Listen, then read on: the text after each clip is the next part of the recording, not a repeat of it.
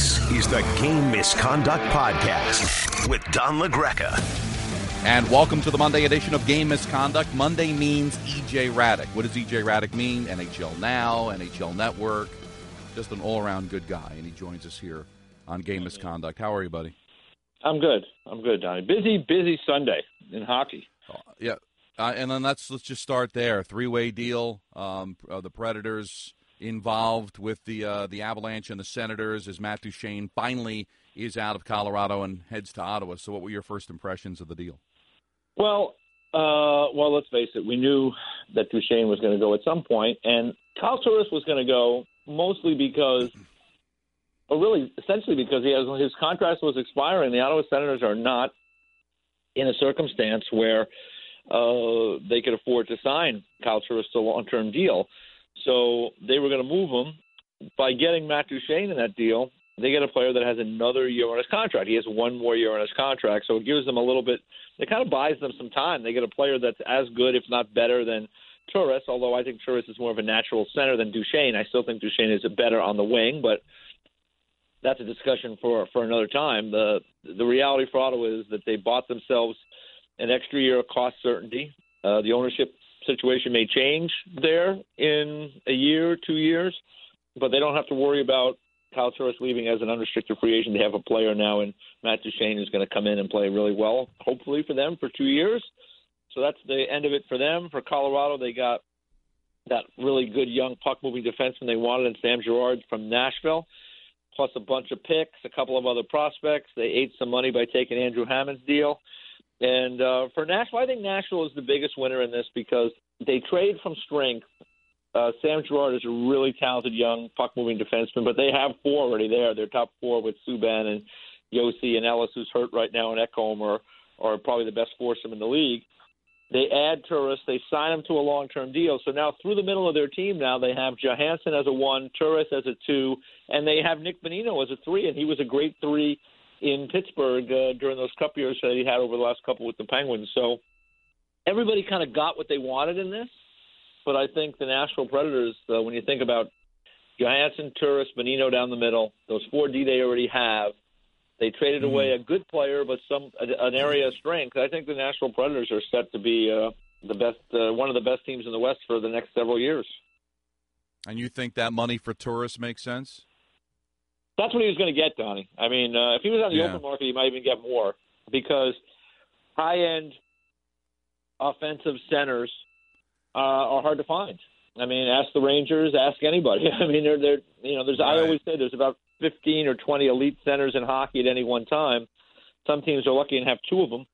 Um, other teams don't have any. So uh, in this case, Turris is kind of a I don't know if he fits in that category, but he's certainly uh, like a one B and a second center. So now they have again Johansen is you know as their big one. Turris as a two and Bonino as a three, and it gives them that kind of Penguins like look where it's hard to defend them. I mean, yeah, you're going to still establish your checkers playing against the Johansen line. Well, that opens up Kyle Turris to be very dangerous and certainly puts Nick Bonino in a great position. So, uh, you know, again, when I look at the you know the strength of that group, three deep down the middle now, four deep on defense. Pekka Rinne's still strong in goal, and I'm, I'm sure if Pekka Rinne comes to the point where they feel that you know he's aging out, um, they'll find a goalie. So for me, the Nashville Predators were the, the biggest winners in this. I think yeah. Colorado long term does very well. They got a player. They're hoping that Sam Girard fits in good with. They have Tyson Barrie there. He's a puck mover. Cale Makar they drafted last year, who's got a lot of high high end upside as an offensive defenseman. Uh, they have Jost there. They have Rantanen in there. They've got some good young players there as well. So they're building for the future. They got a three draft picks. One is a, a first round pick from the Senators, and although the Senators did protect that, uh, if the Senators would be in the first ten, uh, they would be able to keep that pick, and then the Avalanche would get the first round pick of the Senators in 2019, regardless of uh, where mm. they pick. So you know, I think for me the the team that I, I'm most nervous about in this is is Ottawa, just because really what they did was they've you know, it just depends how much you like Duchene more than Turris, and right. how much you think Duchene is the center, and then the bigger picture. Can they re-sign Matt Duchene for a long stretch? At, as they currently are now, I would say no.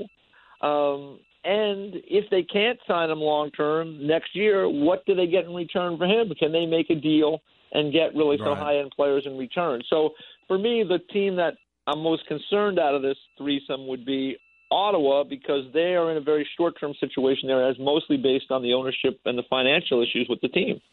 And it's interesting that the Avalanche and Senators are going to play in Sweden so that they'll be yes, reunited after the deal. So the timing ends up being crazy, just not just for the teams, but also for the league and, and to showcase that type of a game. But you're right; it's an interesting uh, scenario. It also brings a lot of the teams into the conversation, EJ, because I'm sure the Ranger fans are like, "Could we have made this deal?" Montreal fans are probably saying the same thing. They could use, you know, a player like that. So I guess it just comes down to, as you said, do said team feel that Matt Duchene is what they're looking for, and what did they have the same packages? Could they bring in that third team to make that deal work?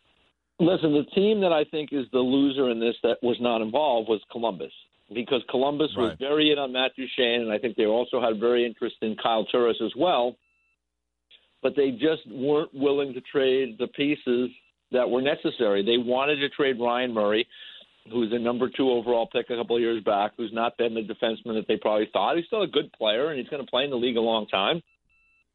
But they wanted to trade him as part as the key part of the package, and he just uh, wasn't what Colorado on their end was looking for. I mean, there was some talk that maybe Gabriel Carlsson, who was another high-end young defenseman in their system, could have been part of a package. But in the end, the Jackets weren't willing to pull the trigger or include the players necessary to make it happen. Now they still have a very good team. Uh, you know their power play is struggling right now, but everything else seems to be working all right, and they got great goalie. And you know you think about Columbus with a Duchene or with a Turris. Now they're one step closer to being that team that can really maybe make a real run at, at Pittsburgh or whoever you like in the East. Without them, they're still a very good team, but now yeah. it's back to the drawing board if they're looking to add that piece, especially in the middle, which is what you know they're looking for really. When you think Nashville now, again, Johansen, former Jacket, Turris, almost Jacket, and and Bonino of the Penguins. So they're strong down the middle. The Jackets still, while they have a very very good team, that's an area they don't have that dynamic group of real legit one, two, three centers. They have good centers. They just don't have yeah that that group. And if you have if you're in the same division with the Pittsburgh Penguins, you probably want to have that guy if you can get him. Oh yeah, there's no question about that. Um, all right, we only have you for a limited amount of time, so let's run through some tweets because we got a all ton right. uh, this all morning, right. and of course, a lot of Ranger fans, including Jeff D, want to know sweeping Florida, uh, winning in Tampa, and the Panthers in overtime. They've won three straight games. Do you believe that they've turned some sort of a corner? Well, I think they've made they made some improvements certainly, and they're playing. I think with a little more purpose and a little bit more urgency. And J.T. Miller has been great. I you know I always go back on it. We've talked about it going back to last year.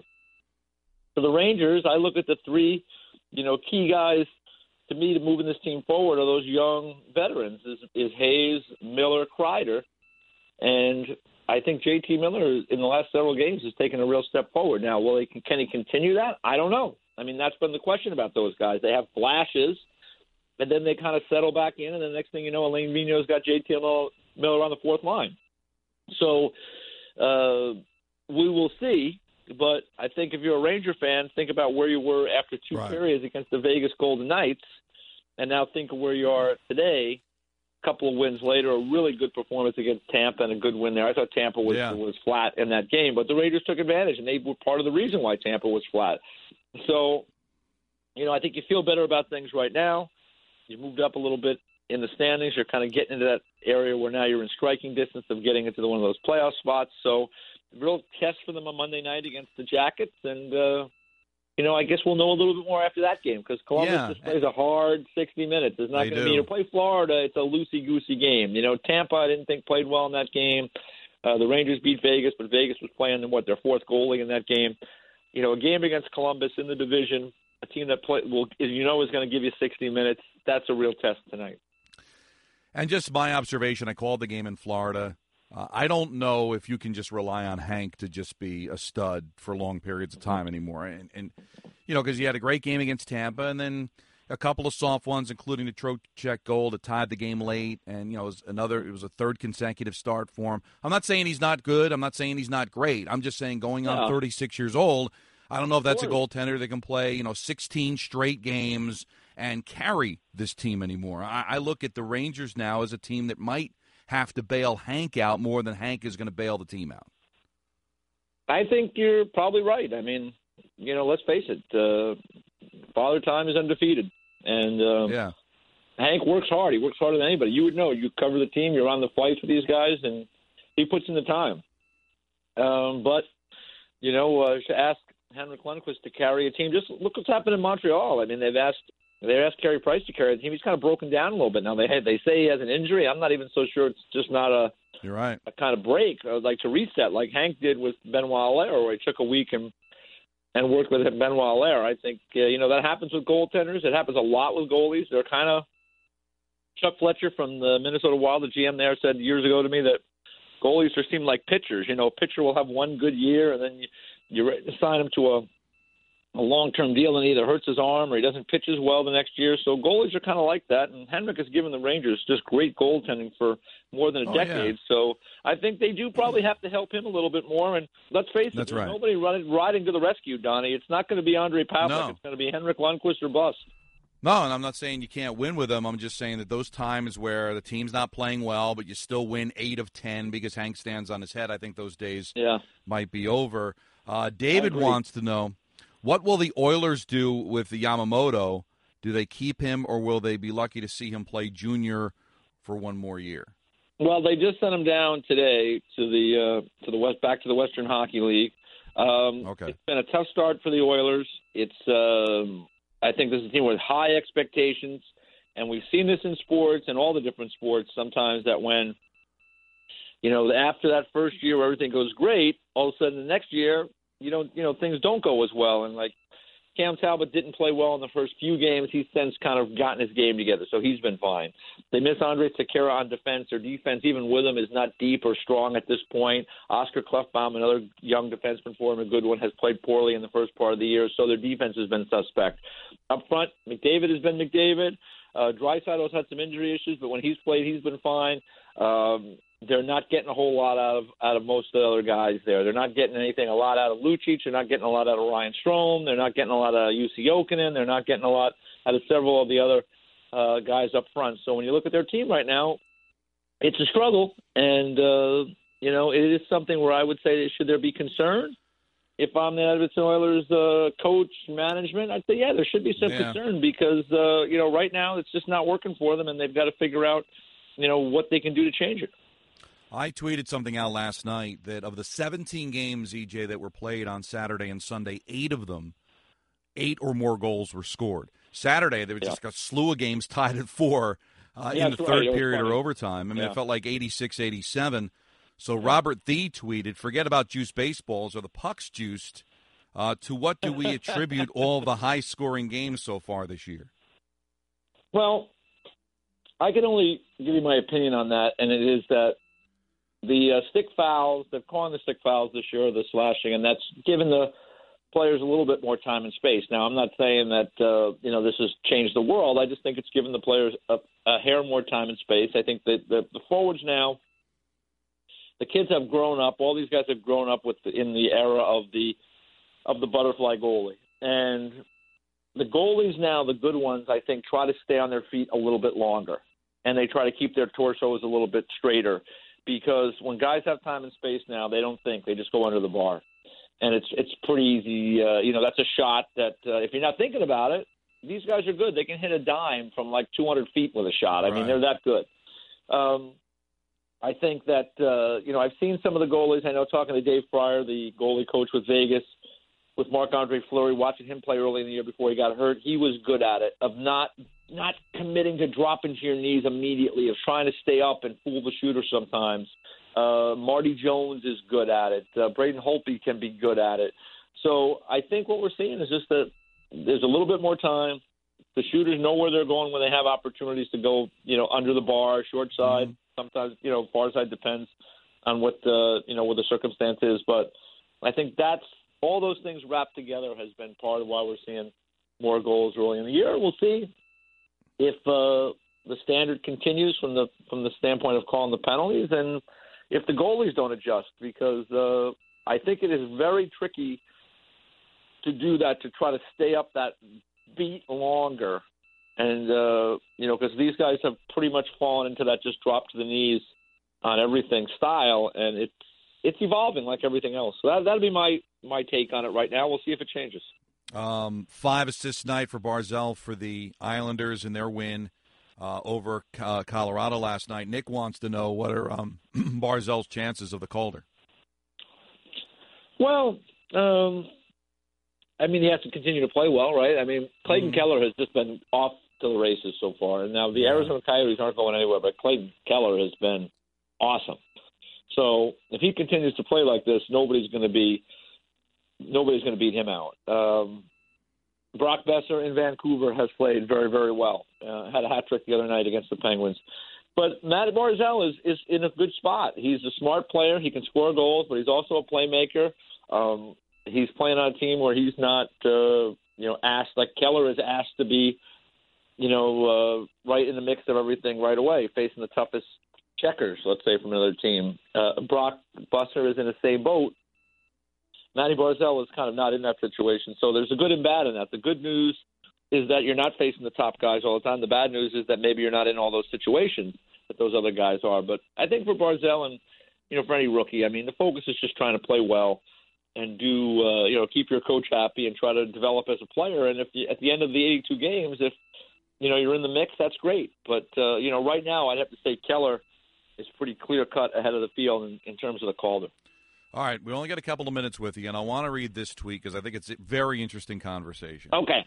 And Jake um, wants to know uh, what is your Mount Rushmore of all time NHL players? Now, I don't think you can really go anywhere without people agreeing that Gretzky, Howe, and Orr are three of those four, right? I mean, I, yes. yeah. So that, so I think really the only conversation is who would be the fourth guy. Yeah. That's a that's a great. I mean, I guess that's one of those. I mean, who are the candidates? Well, Mario Lemieux, candidate, right? Yes. We could agree as a candidate. I think that uh, Mark Messier for me would be a candidate. Uh, Jaromir Jagr with the with the tremendous point numbers that he has and statistics, I think he'd be a candidate.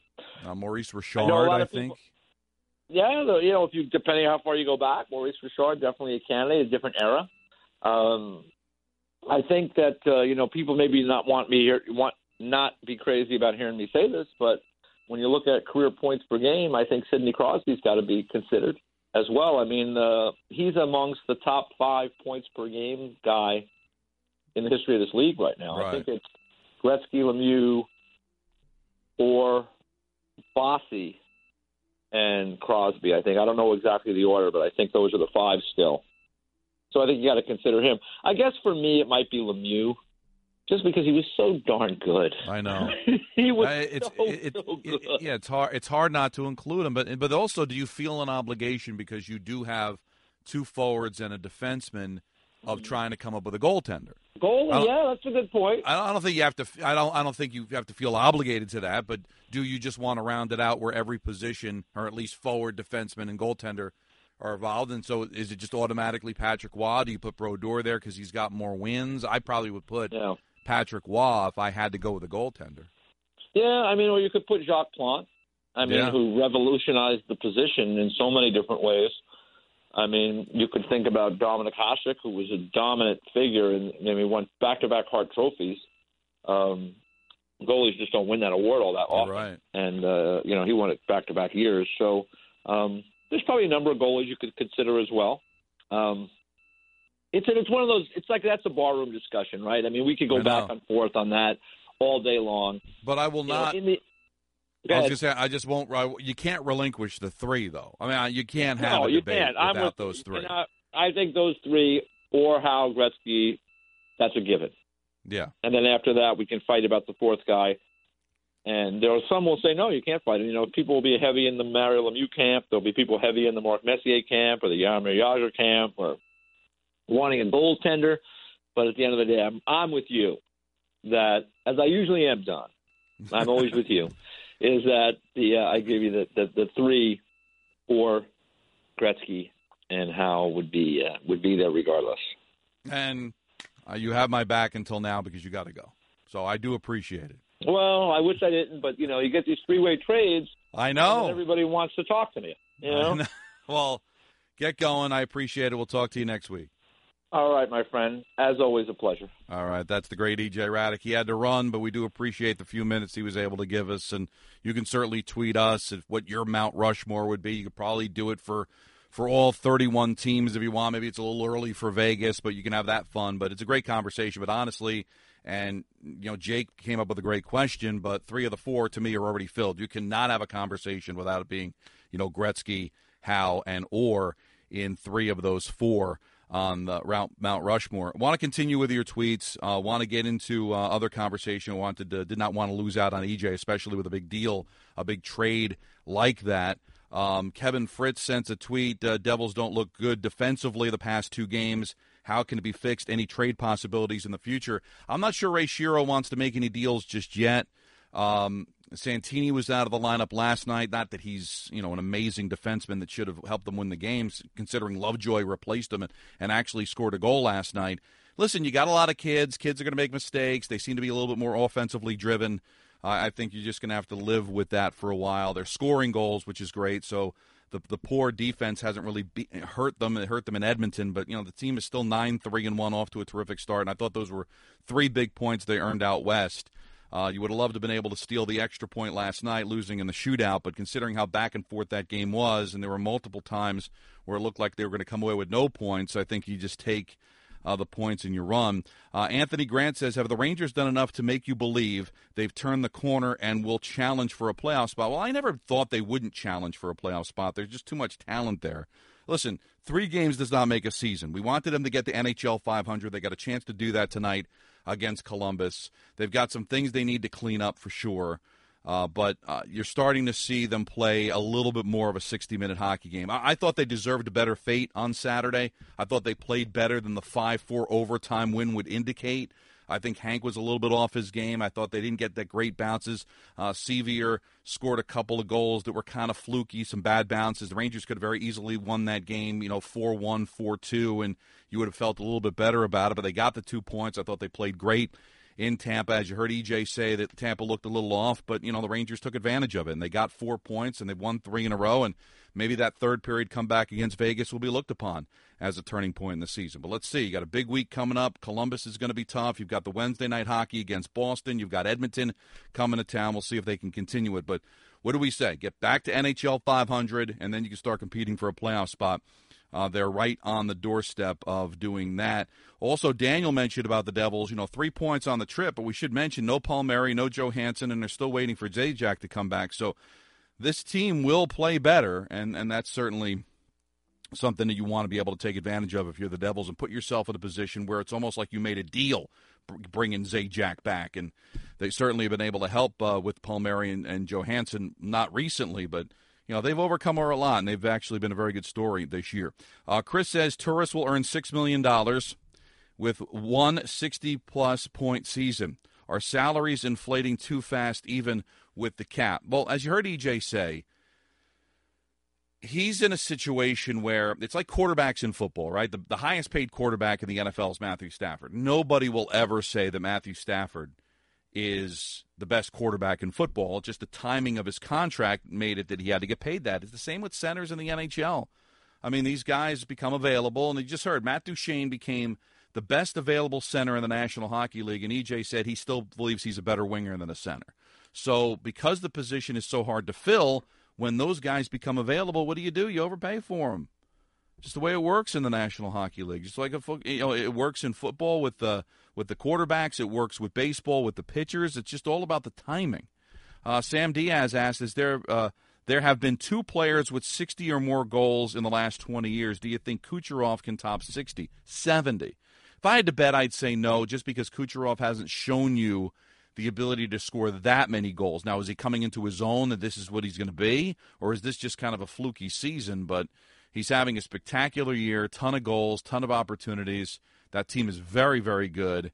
But 60, 70, that seems to be reserved for, you know, the real future Hall of Famers in this league. I'm not really sure that uh, I would bet on that happening. Uh, we got a long one from NYR Fanatic. He's got a couple of things on his plate here. Uh, number one, don't fully understand why Buchnevich was given a penalty against the Panthers on Saturday. I thought it was only when a player with a broken stick can touch the puck with a broken stick. I didn't realize said player can't touch the puck at all. Buchnevich kicked it with his skate, but he never let go of the stick. You know, he still had the piece of broken stick, so he understood from what I was talking to people after the game Buchnevich understood that he that he couldn't play the puck. He thought he couldn't play it with the broken stick. You can't play it at all if you're still holding the piece of broken stick. He should have dropped it immediately. Then he would have been allowed to play it. So that's why he got the penalty. Number two, tonight's game against the Blue Jackets is an excellent test, no question. And there are a lot of four or five games over the weekend, no matter which period they ended in. I found that interesting. Uh, I think EJ's right. I th- there was a great article in the New York Times about the sla- the new slashing penalty and how there, there's zero tolerance for slashing near the hands, high on the stick, and, and certainly if you slash at the stick and it breaks, no matter where you slash at it, it's a penalty.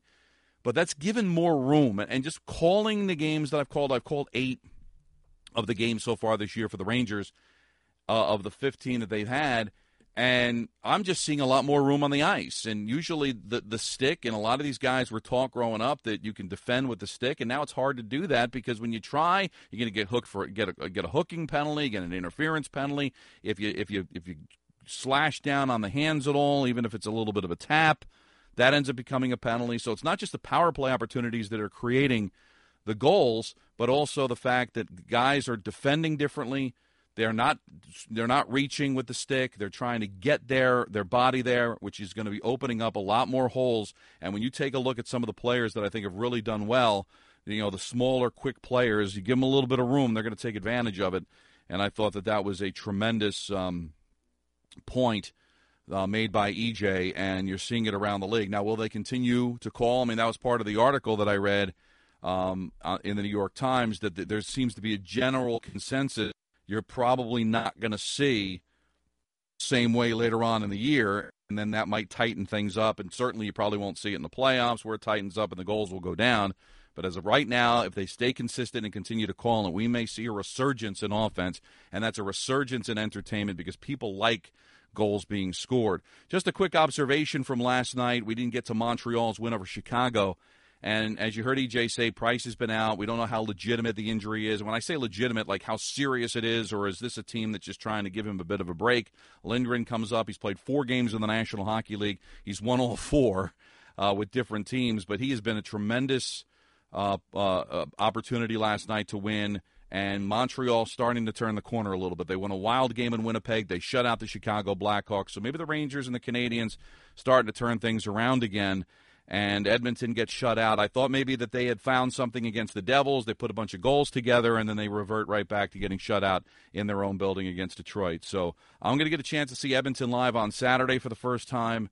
So I'm looking forward to that, but something just does not seem to be right. Uh, the loss of Sekera should not cripple you. Uh, they lost Draisaitl for a few games, but they've got him back. Uh, I understand that teams go through injuries and such, but not not enough that this talented team should be waddling around with the record that they have right now. This has just not really been um, a very good Edmonton team, and it's a little bit of a shock to me that they've struggled as much as they've struggled. This team is just too good to be under 500 and kind of just out of the conversation. I was really looking forward to seeing if they could make, you know, a really serious run at something, and they just haven't been able to piece anything together.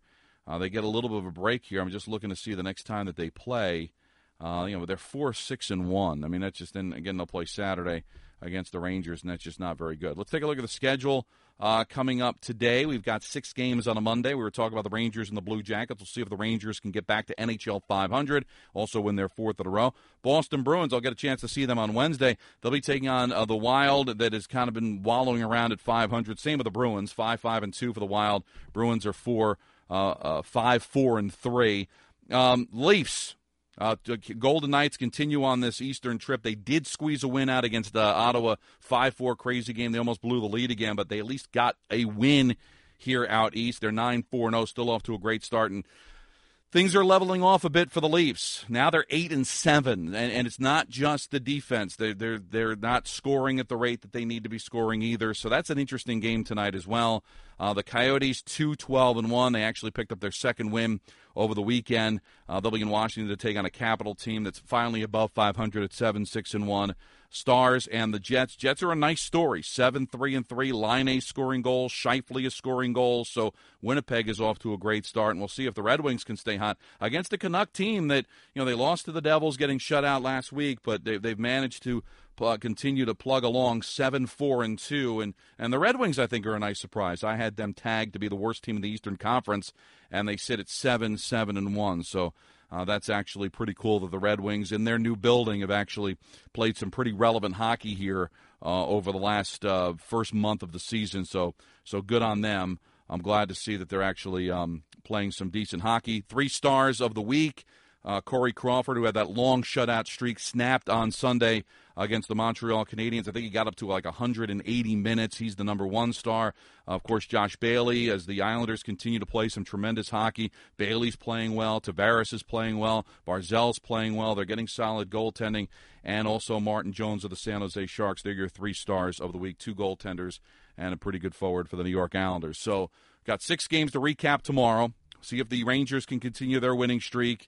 Uh, keep an eye on what's going on with the Leafs and the Golden Knights, and we'll have some fun with that. Thanks to EJ Hradek for joining us for a couple of minutes. Appreciated that. So we had a big deal, uh, a three-way deal last night to analyze, and a lot of things going on over the weekend. But I want to hear from you at Don LaGreca, hashtag game misconduct.